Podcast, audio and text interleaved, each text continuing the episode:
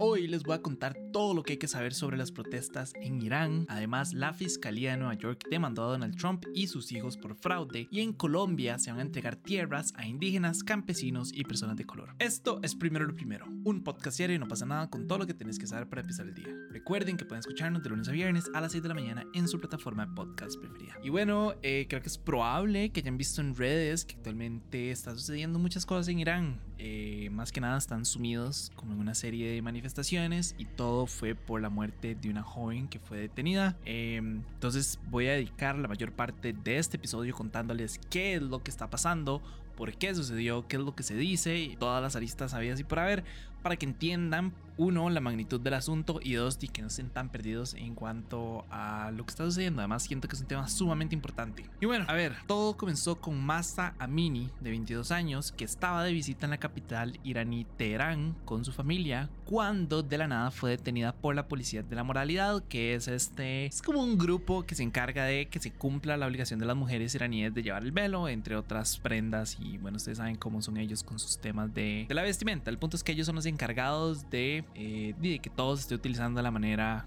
que es supuestamente la manera tradicional. Lo que generó toda la controversia es que en las dos horas que duró su detención, Massa tuvo que ser trasladada a un hospital luego de que sufrió un ataque cardíaco y cerebral que la puso en coma. O sea, en cuestión de dos horas era una persona normal y corriente que podía caminar y todo y de la nada estaba en coma. En un comunicado, la policía de Teherán confirmó que Massa Amini había sido detenida junto con otras mujeres para recibir explicaciones e instrucciones sobre el código de vestimenta. De hecho, ellos dijeron y aquí voy a decirlo, eh, y pues una cita. Repentinamente sufrió un problema cardíaco y fue trasladada inmediatamente al hospital con la cooperación de la policía y los servicios de emergencia. Tres días después de que se le hospitalizó, pues se anunció que Massa había muerto en el hospital. En ese entonces las autoridades emitieron un comunicado en el que dijeron que no hubo contacto físico entre los agentes y las mujeres. Nada más que Massa y cito de nuevo, así como un cierto número de personas debido a llevar ropa de forma inapropiada fue conducido a uno de los cuarteles generales de la policía, pero se desmayó repentinamente cuando estaba con otras personas en una sala de reunión. De hecho, publicaron una serie de videos en los que se le puede ver en dicha sala. Ella pues en algún momento se levanta, como que tiene una especie de discusión con una de las institutrices y después de la nada se desploma. Obviamente tenemos que tomar en consideración que estamos hablando del represivo sistema iraní, entonces obviamente nadie les creyó. De hecho el papá de esta chica salió a decir como que no, que los videos estaban temperados y que los habían cortado que realmente era porque había recibido pues un golpe en su cabeza y pues eh, aquí es donde se empezó como a generar toda la enorme indignación entre activistas que pidieron justicia.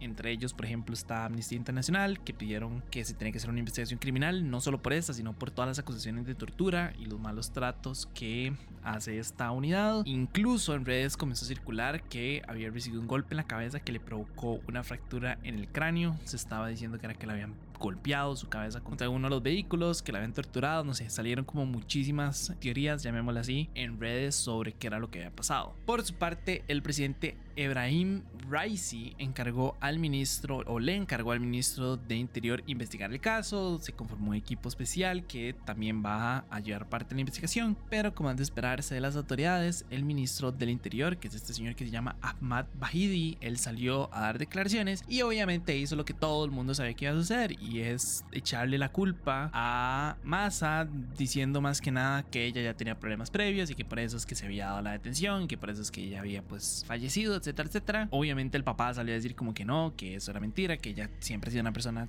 pues estable, normal y corriente y di no, nada, esto lo único que generó es que miles de personas comenzaron a movilizarse a lo largo del país, especialmente en Teherán y Mashhad. Quizás lo más simbólico que ha sucedido en estas manifestaciones es que muchísimas miles de mujeres se han estado quitando sus velos, los están quemando, incluso se están cortando el pelo como una forma de protesta mientras gritan, no sé, entre otras cosas, porque han gritado muchas cosas, ¿verdad? Hay una que se me pegó bastante y es muerte a la República Islámica que es tipo, es un mensaje bastante directo, creo yo. Como es de esperarse, el gobierno y las autoridades pues comenzaron a reprimir las protestas con gases lacrimógenos, arrestos, se reportó que hubo incendios y que se estuvieron rompiendo ventanas y un montón de cosas. Ustedes saben cómo son estas cosas, ¿verdad? Pues sí, para el momento en el que estoy grabando esto, se han reportado al menos 8 muertes durante las protestas. No se ha querido decir cuánto es la cifra oficial, porque esto, esto nada más es como un recopilado de que, no sé, las autoridades de este estado dijeron que se había muerto encuestas. Esta ONG dijo que se había muerto estas cantidades, esta otro anunció que se había muerto dos, entonces es, como un recopilado, ¿verdad? De todas las muertes. Eh, no es una cifra oficial, tampoco es una cifra que ha sido no confirmada, pero sí ya investigada por algún tercero o por alguien independiente, ¿verdad? Entonces hay que agarrarla como, ¿cómo es que dicen? Como grano de sal. Eh, pero sí,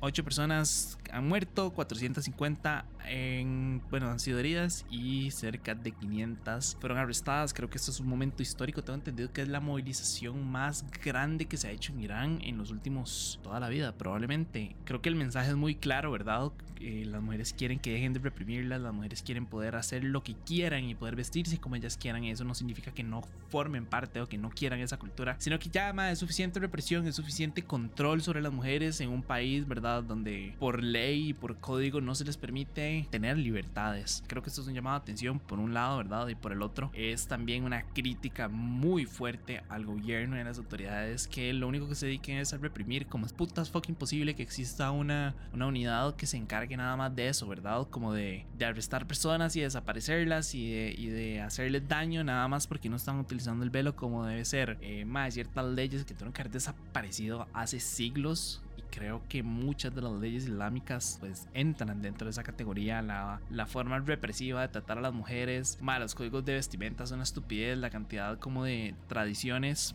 entre comillas, o bueno, machismos, ¿verdad?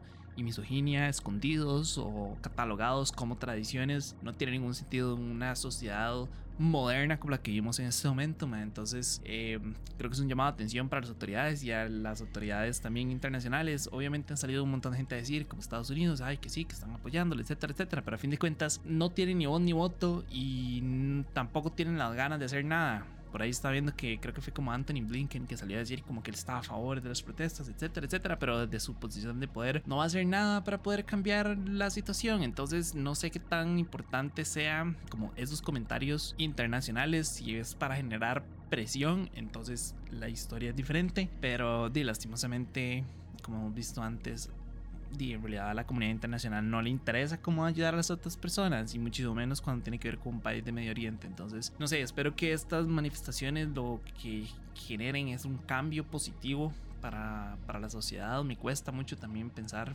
que van a lograr eh, romper una tradición que tiene tantísimos años, tantísimas décadas ejerciéndose y practicándose. Pero di, creo que es un, ¿cómo es que se dice esto? Como la chispa que inicia la rebelión.